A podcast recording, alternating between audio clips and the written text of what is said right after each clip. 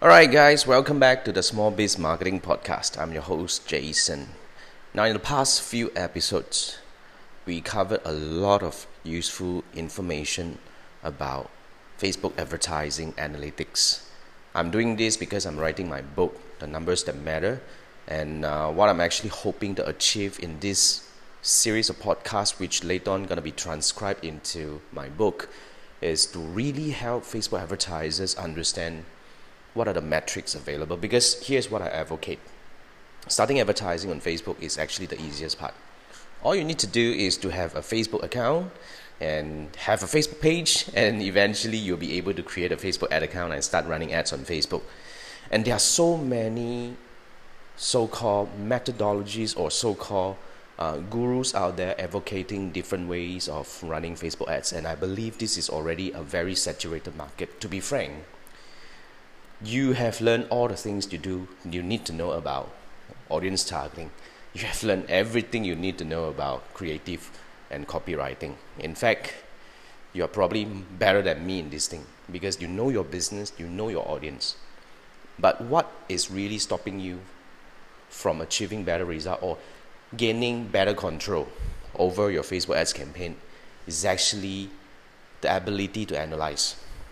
When it comes to analytics, of course, there are some basic metrics that we need to cover, such as the results. Like I always like to tell people, in fact, despite all metrics, the cost per result, whatever it is, is still the most important thing that we have to pay attention to. And as long as we are getting reasonably good or satisfied, satisfactory kind of level of results um, for your campaign, that's something that we should actually keep pushing. However, the next question remains if you have a good campaign, how do we actually find the why? Because without knowing the why that makes a campaign work, you are not able to leverage on the success that you already have and make more money out of it. Because the next question that we want to ask is definitely how to scale. So, the whole idea of writing this book or actually doing this podcast is to really help you lift yourself up and look at the numbers. Now, one thing I want to share with you is what we call the action funnel. Now, the action funnel is really, um, you know, the path that your audience would have to go through from being a stranger to become a customer. And the action funnel is really the, the journey that we can actually find a lot of optimization opportunities. Now, let me give you an example. If you're selling, if you're actually an e commerce seller and you have a website, let's say you have an e commerce website, people come to your website and buy. So, a typical action funnel for your audience would be this first, you will run ads, all right?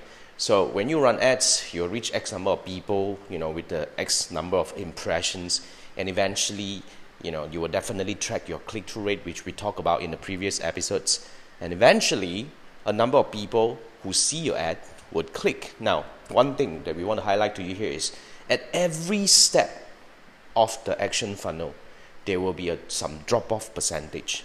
So let's say, for example, we talk about 1% click-through rate. That simply means every thousand people that you reach, only 1%, which is about 10 people, would actually proceed and take action by clicking on the advertisement. Now, after they click, what would be the next step? They click, a bunch of them will land on your website. That's the start. However, one thing you need to understand here is not everybody who click would land.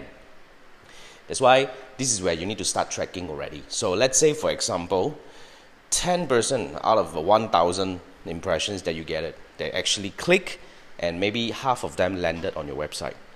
Okay, after they land on your website, some of them will start browsing and some of them would actually add some products to cart, some of them will leave.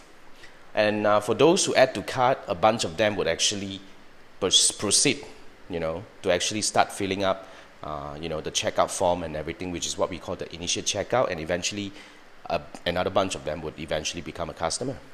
So every single step pose an opportunity for us in to optimize. Like for example, a very typical situation that we always kind of like encounter when it comes to e-commerce website is um, there is a big drop off rate, drop drop off rate from the number of clicks to the number of landing page view. Like for example, you may get a hundred clicks on the advertisement site you know, uh, on Facebook side. However, when it comes to your website, you only recorded about 50 people who actually landed. So that is, in my opinion, quite a big drop off. Of course, our our benchmark here is at least 50%, but we have seen way better numbers. So, what causes this drop off is something that we need to investigate and find out. So, every part that has big dive, say for example, you know, 50% landed, for example, right? And maybe just 10% added something to cart. So, what does that mean? When you have good number of people coming to your website, however, only a very small amount of people actually proceed to take the next steps, such as you know adding some products to cart. Let's take add to cart for example. If you have very low add to cart rate, what does that mean? A few angles to look at this. One of them is probably your website is not structured well well structured enough or probably not optimized to nav- to help your audience navigate and take the next step in terms of what to do next or probably the price isn't right or probably you just brought the wrong audience to your to your website which eventually they're just not interested.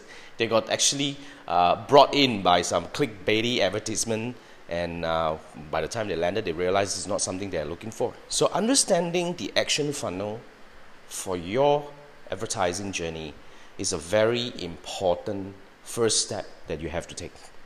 Because without understanding, you have to actually drill in, you know, um, like however many steps you have in between you have to lay it down. Like for example let me give you another angle of this which is if you are actually running a lead gen form. Let's say if you are generating leads using facebook lead form all right?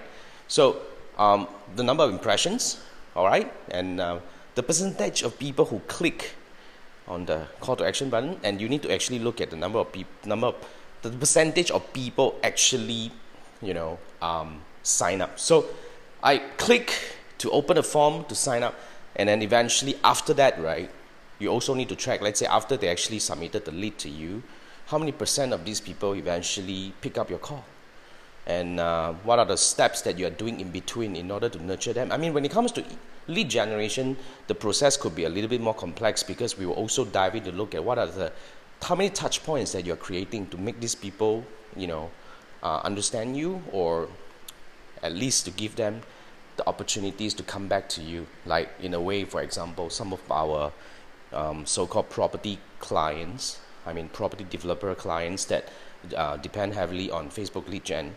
Um, some of them actually has seven touch points within a week. So it could be the follow-up process that is causing the whole conversion uh, to fall apart. So a lot of times, it is not the advertisement that is problematic. In fact, a lot of times it could be your website, it could be your follow up process. That's why, without understanding or without having the action funnel in place, it is very difficult for us to zoom in and look at which segment, as in like throughout the entire journey, which part that actually causes causes the leak or causes the so-called uh, like which part is the is the broken part that we need to fix. So that's about the action funnel. It's a very useful uh, concept, and uh, I urge you to start looking at your entire advertising journey. Uh, how do you convert a stranger into a customer? Zoom it in into every single steps in between and find out the numbers in between. So that would be a very good step to start. To start. Of course, if you need help, okay, remember we're accepting new coaching clients for the Jumpstart coaching program all you need to do is just to click the link in the description to apply for the program. You know, you don't even need to copy anything, you just need to apply.